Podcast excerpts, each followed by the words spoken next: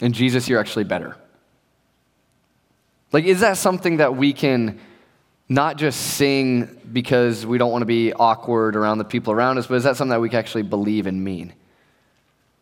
Like, is that actually what defines your life? This is what we're going to be talking about tonight, guys. We're going to try and answer a really, really important question out of John 14. So if you want to start turning to John 14 with me, um, th- this is the question, the big question that we have to answer tonight.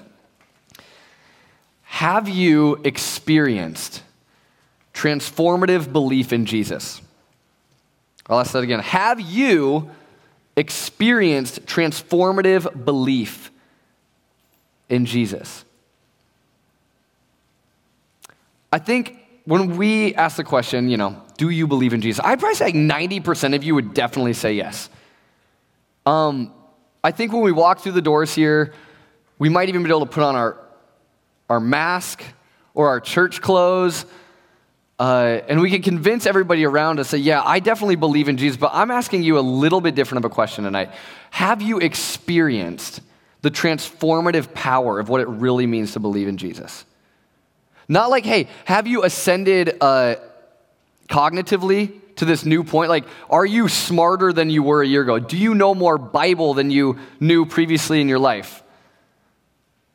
Not like, have you climbed the social ladder of Salt Company and the church and done all the right things per se. Not that type of belief. Not just like nodding along when you leave here tonight saying, yes, that was a good message. Hopefully you say that. But, you know, like, yes, I agree with what is said tonight. Yes, I really like the songs. They mean a lot to me. Like, we can walk out of here nodding our heads all night. But what I think John 14 is going to pull out of us is a harder question than just do you agree with what's going on here?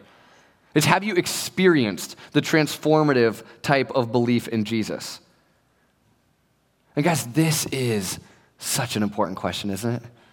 It's a fun question. It's scary. Like Zach said, we might get a little confrontational, like we might prod a little bit, but I think it's a really important question because I think on the other side of this question, there's joy.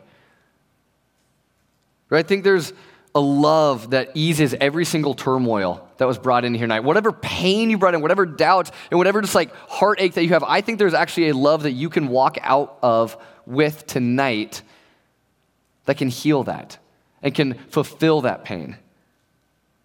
I think there is a way to the truth, like the actual truth that actually leads to true life now and forevermore.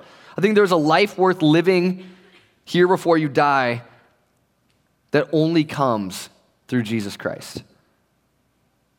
And bottom line tonight, guys, not to sound dramatic, but I love this quote. This is what I felt like studying John 14 that I am indeed a dying man preaching to dying people. And I hope tonight that as you are encountered with Christ, no matter what your background is, that you would love him more. And some messages you kind of feel are tailored to people like, you know, an atheist. And I, and I hope, and I know, I really hope there are atheists in here tonight. I hope there are skeptics. I hope there are people who have just such severe doubts that that's actually how they would define themselves. Like, I'm agnostic. Or I don't actually follow Jesus at all. I'm just here for a friend. I hope you're in here, and I hope tonight that you can actually see the kindness of Christ and the reality of his claims.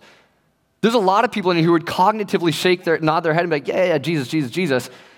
But you actually have no idea what it means to have a transformative belief in him. I hope that you can experience the kindness of Christ tonight. And there are some of you who are on fire. You're doing it right. You're having fun. You love Jesus more than anything in the world. But tonight, I hope that your faith would just be exploded. Just, you would walk out of here with twice as much fire as you had. That your faith would be strengthened and deepened that you did not even expect tonight. So that's my prayer. Can you guys pray with me with that? Like, can you like be remembering that? Like, keep that on like your mind right now. Like, that's where we're going tonight. That's what we want. And we're going to ask that question Have you experienced this transformative belief in Jesus? And we're going to do it uh, like this we're going to ask four smaller questions, right? Like, and as we ask those four questions out of John 14 that I think are kind of popping up, at least in my mind, in my heart, like, as we ask those, kind of as litmus tests, litmus tests, uh, as we ask those as kind of tests for us, that we would be confronted, be prodded, but not pushed in a way that would push us away from Christ, but prodded like somebody stoking a fire, that the flame would only grow, and that you would walk, walk out of here more sure, more alive, more full of Jesus than you did on your way in. So let's just do this. Let's, uh, let's, let's just go to question number one under this. The first question we're going to kind of be presented with in this text is Do you believe Jesus loves you? Okay, lob ball. I played slow pitch softball this summer. Uh, if any of you know I'm talking about, you just, this is a lob ball. It's still possible to miss, but it's really hard to miss. This one's coming at you. You can answer this question Do you believe Jesus loves you? A lot of you are like, oh, heck yeah, I'm going to pass this test easily. This is awesome. Okay, uh, let's read verses 1 through 4 of John 14.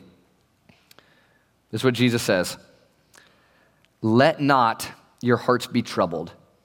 Believe in God, believe also in me. In my Father's house are many rooms. If it were not so, would I have told you that I go to prepare a place for you? And if I go and prepare a place for you, I will come again and will take you to myself, that where I am, you may be also. And you know the way to where I'm going. Okay, here's the lob ball. But there's a reason we have to ask this first. Jesus is hours away from leaving his disciples. He just had the Last Supper. Judas, Judas just like took the bread and is like going to go betray him and sell him for 30 pieces of silver. Peter just was told that he was going to deny Jesus after swearing an oath of his life on it. And Jesus saying, I'm about to leave. And so they're full of anxiety. They're scared. The security blanket they've been walking around with is going somewhere. The one that they've pledged their last three years to is about to leave. And so Jesus starts with these words Let not your hearts be troubled.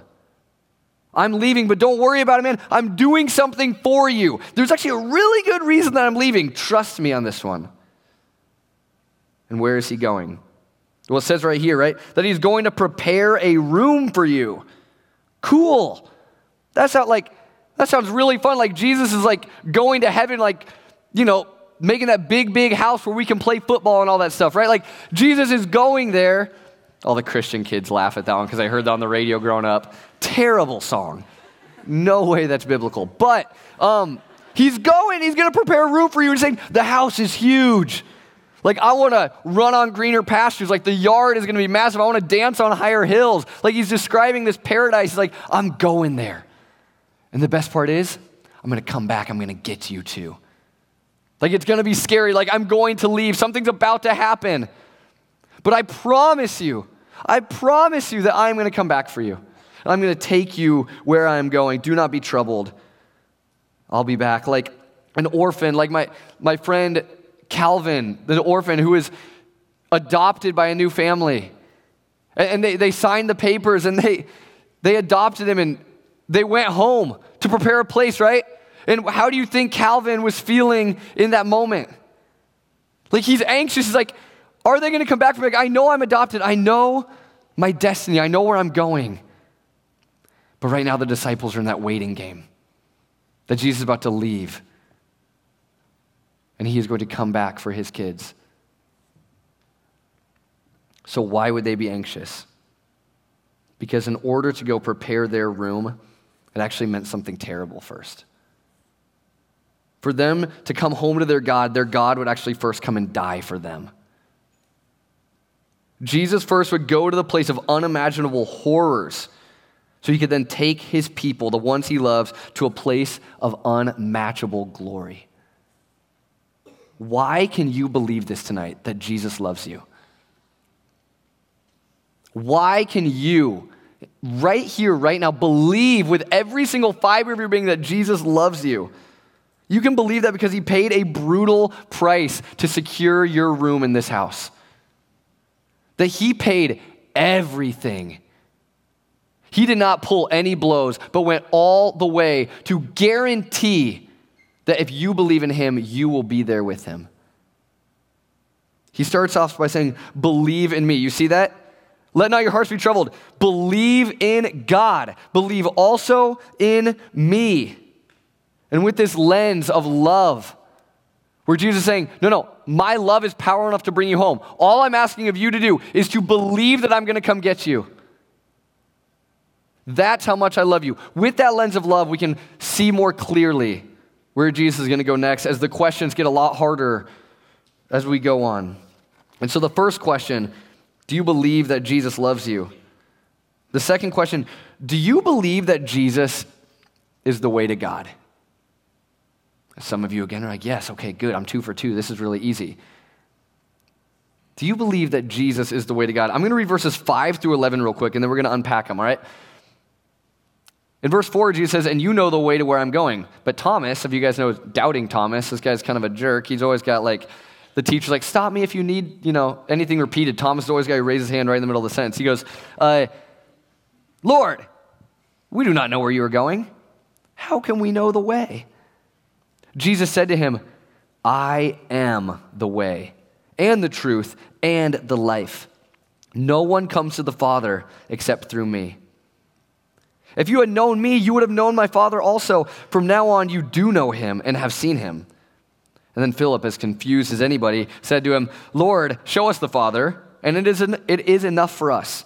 And Jesus said to him, Have I been with you so long, and you still do not know me, Philip? Whoever has seen me has seen the Father.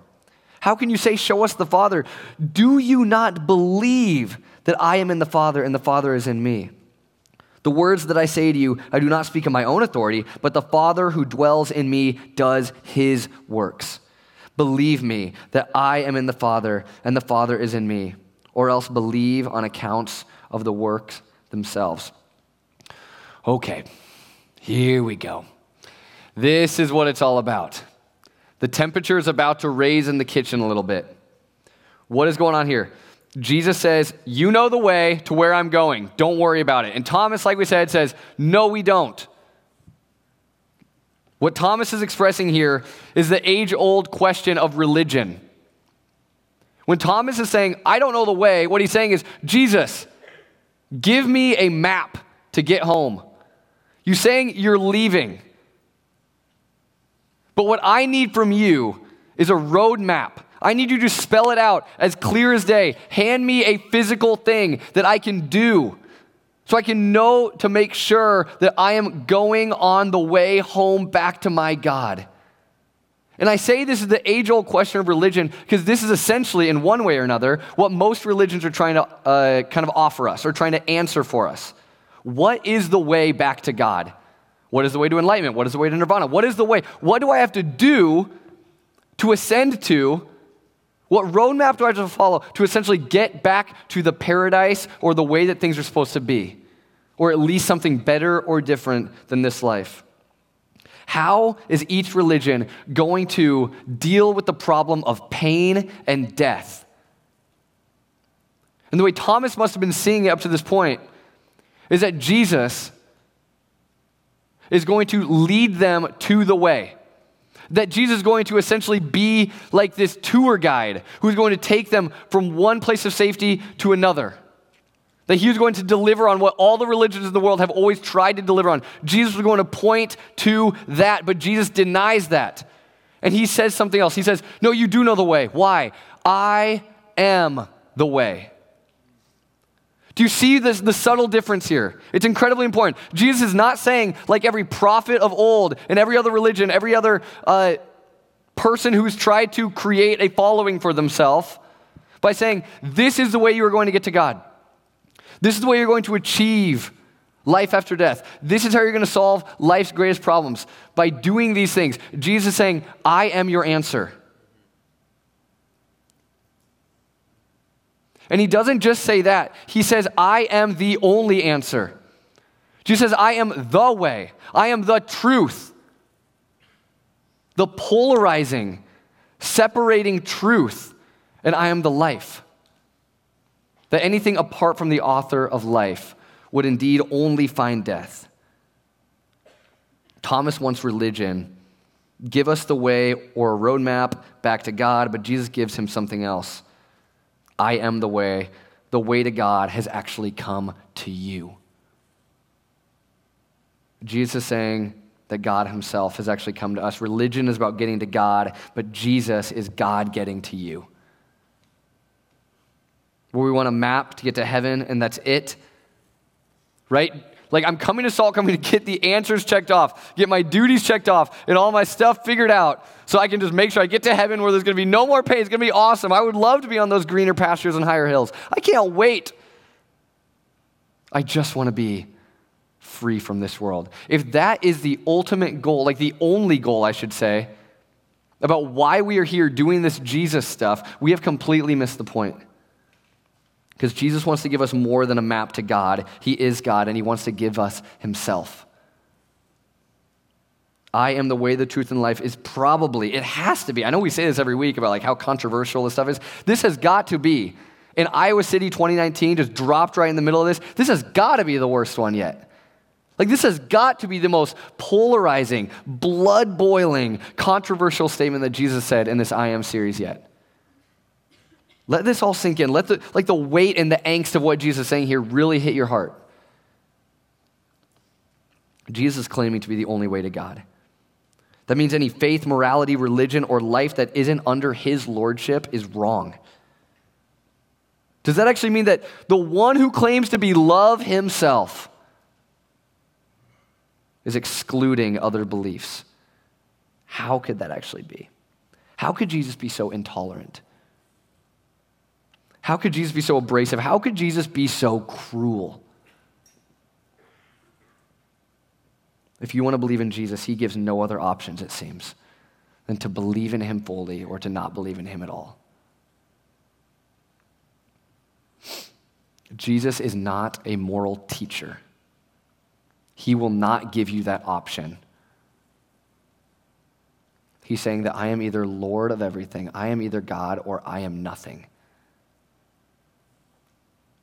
Why can you believe that Jesus is the only way to God? In a world and a culture that we're in where truth claims are demonized, you have got to think about this and hear this tonight. Jesus is the truth, and if there's any other way to God for us, if there was any way where we could get back to God other than this, guys, don't you think He would have done it? If there was any other way for God to rescue you from death, He would have done it. If there was any perfect blood, anybody else anything else, any other spotless, wrath averting sacrifice of blood that could pay for the sin and death that we owe besides his own, he would have done it. If there was any more beautiful narrative of love meant to woo you back to himself than the gospel of Jesus Christ, he would have done it. If there was any more compelling and merciful way to think, he would have thought of it. But God's love for us would take no easy way out, would it? His story for his own glory would know absolutely no limits. Because Jesus himself, the way, the truth, and the life, the one prophesied about for hundreds of years by tons of authors who fulfilled everything, he is ours from the cross, telling his followers that this is actually their way home. And you can look in the face, look yourself, like with your own face, look in the face of God tonight. You can do that and you can call him a liar. You can call him a cruel God. But I hope that you see he is looking right back at you with a crown of thorns on his head, hanging on a cross, eyes full of tears, telling you that he loves you. My hands are clean tonight of any blood. But I want you to be sure of this tonight, friend. That the blood of Jesus spilled for you is more powerful and it's more wonderful than any of the doubts that you brought in tonight. That the way himself is here and he is offering you the answer of life's deepest, darkest questions. That the truth himself is here offering you liberty from confusion and the religion that entangles you, that the life himself is here victorious over the death that he willingly died, offering you the very breath from his lungs and be sure of this that there is actually enough blood that Jesus spilled for you tonight.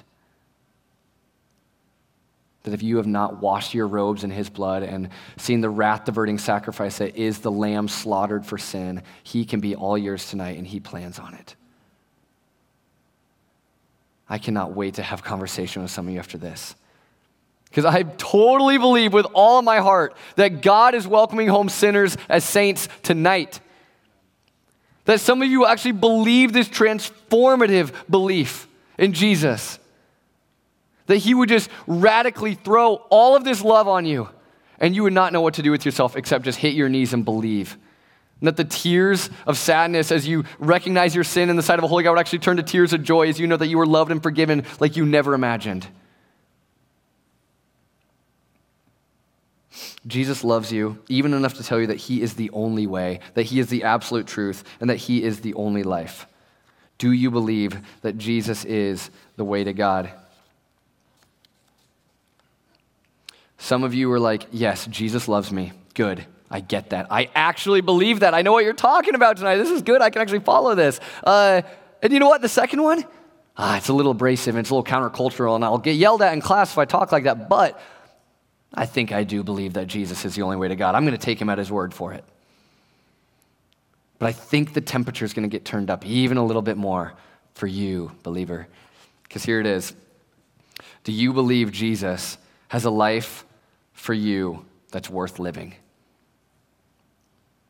This isn't meant to sound morbid, actually, this one. I'm just, I'm just asking do you believe that Jesus actually has a life for you worth living now?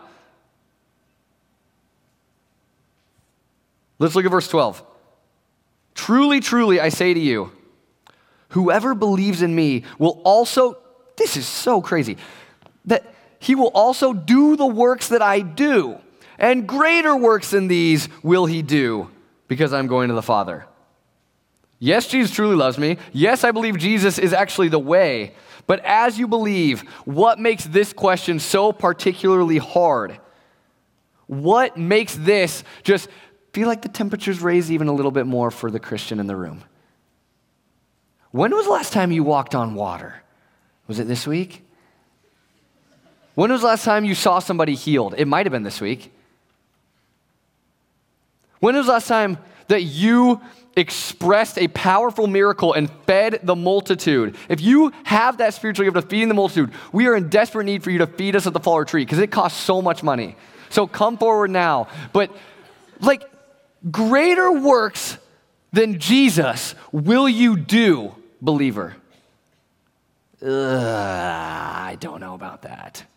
That's a little heavy. That's a little idealistic, if you don't mind me saying. If we're honest, for some of us, this is where belief actually gets the hardest.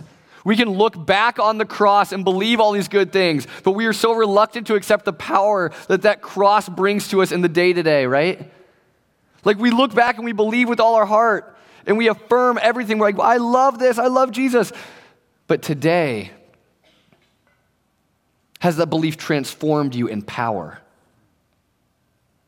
We need to see what compels Jesus to make such a bold claim. Look at one word with me, okay? In verse 12, underline this word because. Look at that. Truly, truly, I say to you, whoever believes in me will also do the works that I do, and greater works he will do because I am going to the Father. Okay, here's why this is so hard to believe that we could do even greater things. But here's the truth Jesus says it's because he is leaving. That doesn't make any sense, okay? He, he thinks it's because he is leaving that now he is making these bold claims for the rest of our life. Imagine these disciples. You've been following around, watching Jesus do all these amazing healings. He just raised a guy from death to life a little bit ago. Okay, he he, like, has made paralyzed people walk. Like, he literally talked to the weather, and the weather's like, all right, cool. And, like, he is doing these things, and now his disciples like, what are you talking about? Why would you leaving be better?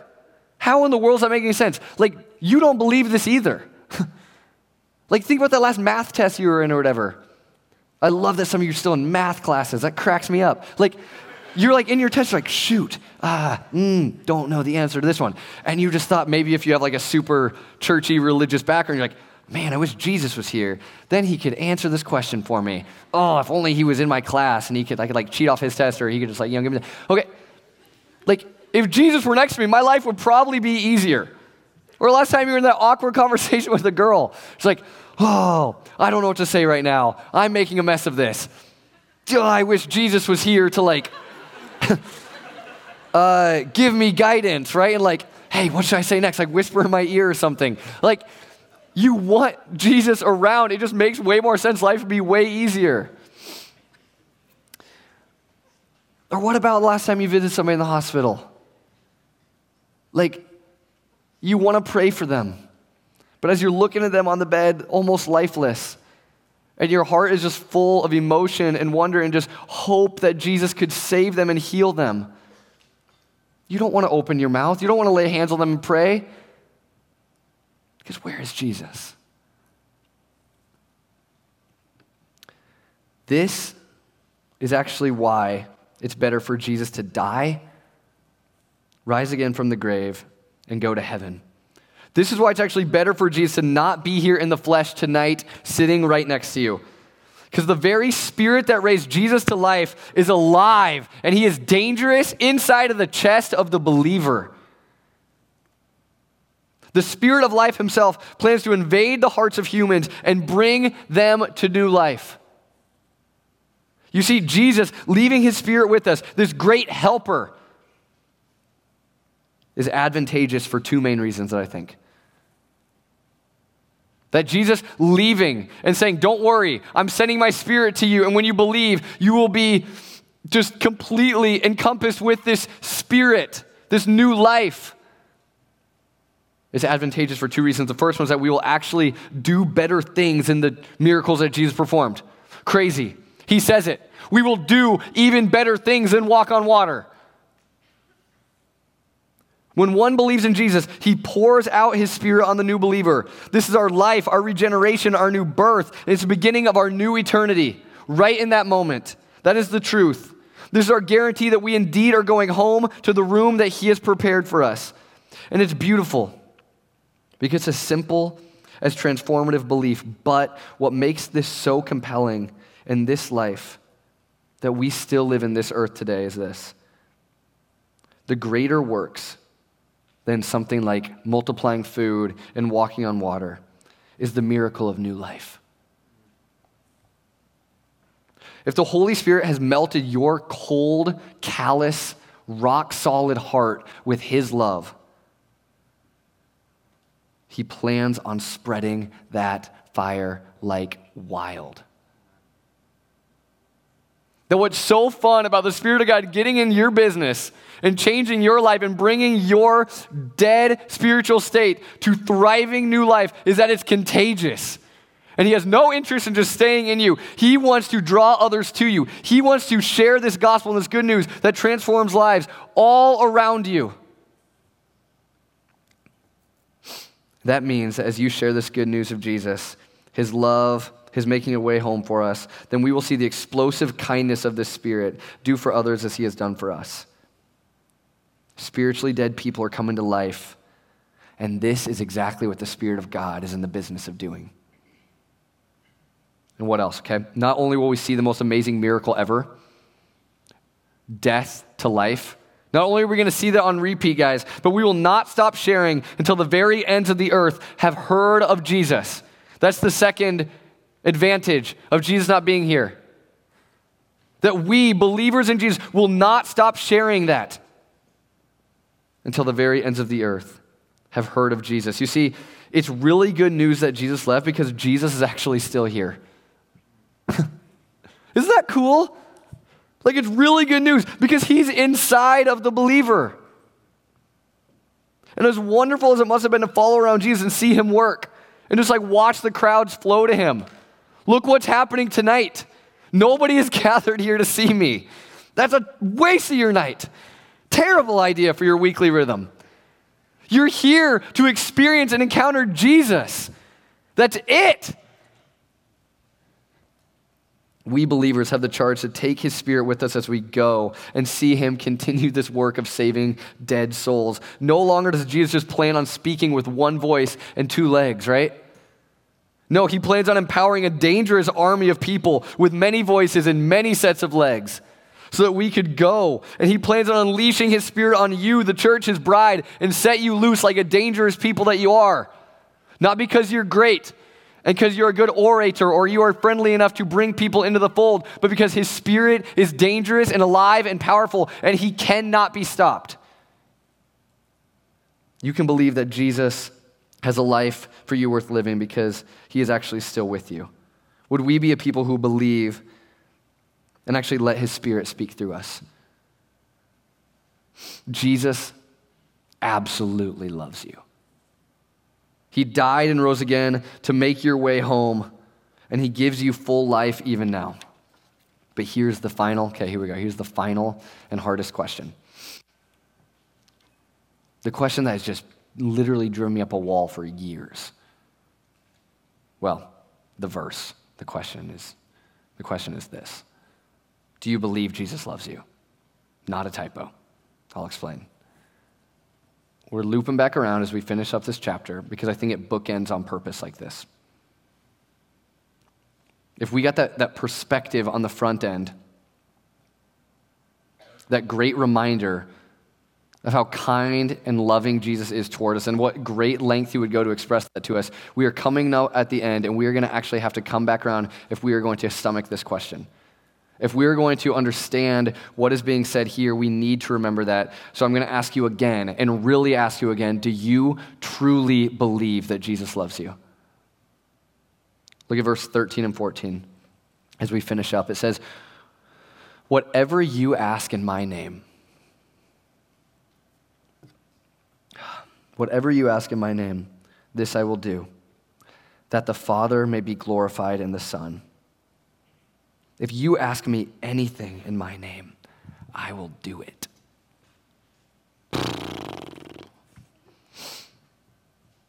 I would love to just start getting hype right now and just start screaming this verse over and over again until everybody's like on their chairs dancing because that's just fun. But if I'm honest with you guys, I can't do that. Because this is where my faith is just on the crucible. This is the verse and verses like this that have completely put me through the ringer over the years. I would say that I believe Jesus loves me most of the time. I'm not too worried about that. I would believe that Jesus is actually the only way to God, even if it is hard or if all the pressure around me in the city is mounted up against me, how unpopular it is. I usually believe that life now is even worth living with Him. But if I'm honest, this is one of the hardest truths to wrap my mind around. And I've got to ask are you tired of asking for things that God seemingly ignores.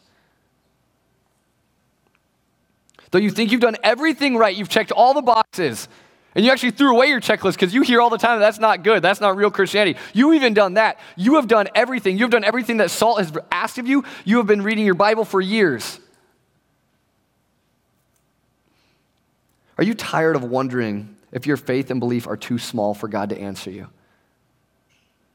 That if you prayed for a healing and it doesn't happen, or you prayed for something good to happen and it didn't happen, that you said, How could that not be in God's will? It must be my faith. It must be too small. And so you go back to the shop and you work on that faith harder than ever. Are you tired of doing that? Are you hurt by Jesus not showing up when you needed him the most? Are you exhausted and about to break waiting on this God to follow through with this verse in your life? I could have asked the question, Do you believe Jesus answered your prayers? But I think the reason this point is the same as number one.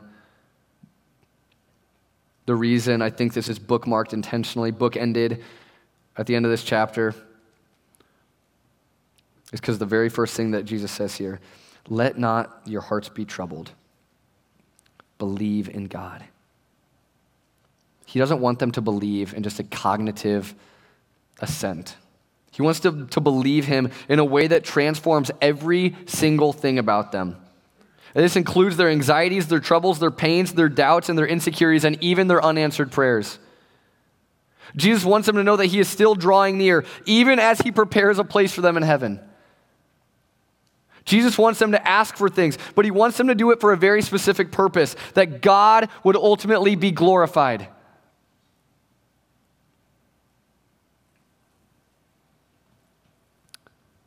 And yet, here we are still asking the question what in the world are we supposed to do with our unanswered prayers?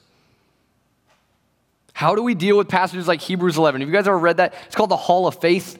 Like, another Christian cliche, the Hall of Faith. It's pretty much this chapter in the Bible that goes through all of these people in the Old Testament, like all the ones you've heard of, you know, like Moses and Abraham and all of those people, men and women alike, and how some were martyred for their faith. And some waited for so many years and wandered around the wilderness and did all these hard things for God, and yet they believed. Like they clung so tightly to the words and the promises of God that this Bible, this chapter in Hebrews 11, is now forever singing their praises, saying, Wow, look how amazing the faith of God was in them. But here's the catch what do we do with that? People who prayed prayers like this, who wanted God's glory to be made manifest, who wanted good things in life, and yet it says that all of those people died not having received what they were promised. What do we do with that? So many people died without their righteous prayers being answered. Hebrews 11 11, talking about Abraham, said, This is how he did it. This is how he was not crushed by his expectations of God seemingly not being met. He said that he was looking forward to a new city, one whose foundations were not actually built by man, but were built by God. How do we believe God, even in the midst of unanswered prayers, less than a full life, and doubts that can even cripple our minds? It's this, guys. We look forward not to this world, but to the next. We don't look for the best things that we can get out of this life and suck all the good out of this life, all the success that we can possibly, all the comfort we can possibly, the biggest house possible. No, we look for, we gladly throw those things to the wind if that means that we get something better in heaven where we will actually be with God. For Jesus to say that he will do whatever we ask for him is actually more profound than my small view. It's actually more amazing than my small view of my small world not getting my small prayers answered. As important as they actually are, what this passage is doing is kind of zooming out and showing us what it looks like for God to actually be glorified in answering prayer. This passage starts with the command to believe, and it starts with the love of God compelling us to do that. But it bookends with Jesus assuring you that every single ounce of life that you can be saturated in the holy and powerful satisfaction found in Jesus. That every single prayer you ask will be answered in the deepest way possible. So let me explain with this, guys. As I've told you, I've been wrestling with this and it's been bugging me. I brought it up to my connection group because when you graduate, you still do connection groups. But I have girls in my connection groups. That's new. You guys don't have that in yours. Uh, enjoy it while you can. Um, this is what a girl. How many of you guys have Abby as your D group leader? How many of you female leaders have Abby? Is she great? Guys, yes. She has no idea I'm saying this, but I'm, I'm going to read her text that she sent to me. Hopefully, she doesn't hear about this because um, she's humble. Um, I was complaining about this and my lack of faith in this and my fear about praying for things and not having them answered. And this is what she said Ryan, I've been thinking about what you said last night about prayer. Then she so, quotes Psalm 37 Delight in the Lord, and he will give you the desires of your heart. As we delight more and more in him, the desires of our hearts are transformed to be his desires. Our desire is for him of course he will give us the desires of our hearts because our hearts yearn for him. This is where it gets so good. In my rebellion, I want God to promise me something more than himself. Oh, in my rebellion, I want God to promise me something more important or just more than himself. But ultimately, he has only promised us himself and only is so sufficient, it's almost unbelievable. Anything other than himself is cutting me short. It's not about our kingdom, it's not about us. It's about his kingdom and how he desires for his glory to be displayed through us. He is always better. Anyway, food for thought. If you land on something, let me know next week at C Group. well, Abby, I think I have. Under every prayer for guidance that you have prayed in your life, Jesus has actually given you more than you asked for. He has given you himself. Under every prayer for understanding that you have prayed in your life, Jesus has come closer than you even asked. Under every prayer for life and healing, Jesus has cured more than you asked for. Through under every cry for love, Jesus has lavished the sweetest love possible on you. that no matter what you're waiting on tonight, guys, no matter what unanswered prayers you are still furiously praying and hitting your knees every night for, you can believe that Jesus is near and that he is answering your prayers like an expert who knows what's best for you and for God's ultimate glory. That whatever doubts that you have right now, he is near. And he wants to sit with you in those and show himself to you again and again in his fullness. Whatever fears you have, he wants to assure you that his spirit is alive and active in your chest and that you have a full life to now live. And so I just want to say, guys, if you have not experienced this sort of transformative belief in Jesus, tonight is your night. I don't think you understand. We were praying expectantly that God would save people tonight.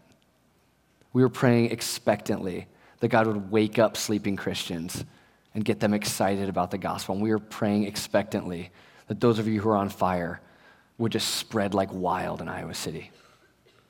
Let's pray.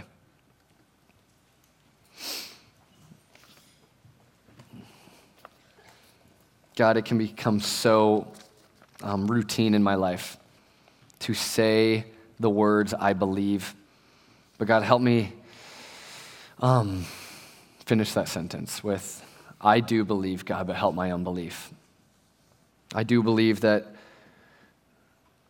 you are alive, that you are the way to God, and that you have made that way known to us. You have made that way possible, God, and that you have saved my soul from hell, God. I believe that you want to save so many souls even tonight, but help my unbelief.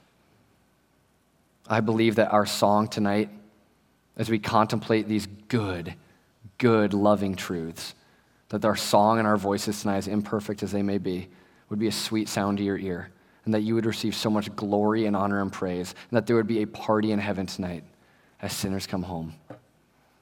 In Jesus' name.